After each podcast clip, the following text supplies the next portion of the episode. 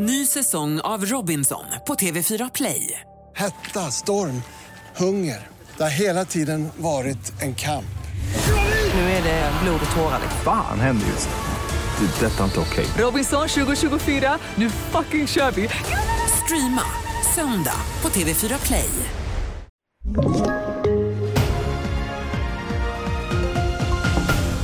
Ukraina-stöd i fokus på toppmöte i Bryssel. Åtal mot man som högg ihjäl två inkräktare. Och Beethovens hår har analyserats, handlar om i TV4-nyheterna. Och En 22-årig man åtalas för att med en jaktkniv ha dödat två unga personer som tog sig in i hans lägenhet i Ulricehamn i höstas.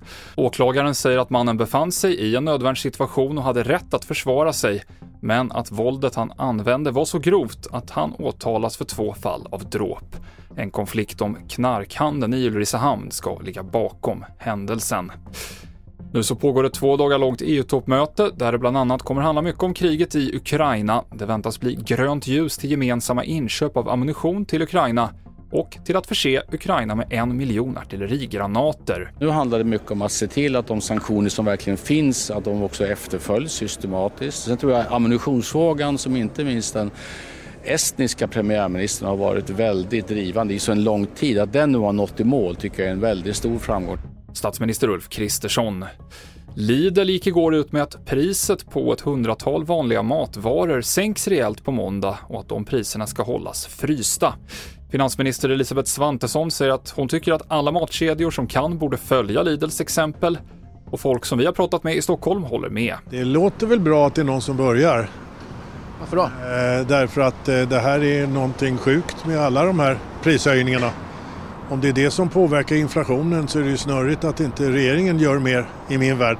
Vad tänker du om eh, utvecklingen, det här med att det blir dyrare och dyrare överallt? Jo, det är fruktansvärt. Ja, det är väldigt, väldigt... eh, Ja, det är jättesvårt nu när man handlar. Man måste kolla priserna och jämföra med andra butikerna till och med. Det är inte så lätt i familj om man har många barn och andra så det är inte lätt. Sist där hörde vi Segereda Berre, före henne Axel Melin. Och en DNA-analys kastar nytt ljus över Ludwig van Beethovens död. Forskare har analyserat hårlockar som med största sannolikhet kommer från kompositören. De har inte gett någon förklaring till Beethovens hörselnedsättning. Däremot kunde man se att han led av sjukdomen hepatit B, vilket stärker en tidigare tes om att Beethoven dog av skrumplever. Senaste nytt finns på tv4.se.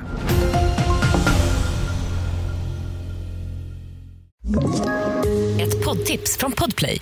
I podden Något Kaiko garanterar östgötarna Brutti och jag, Davva, dig en stor dos skratt.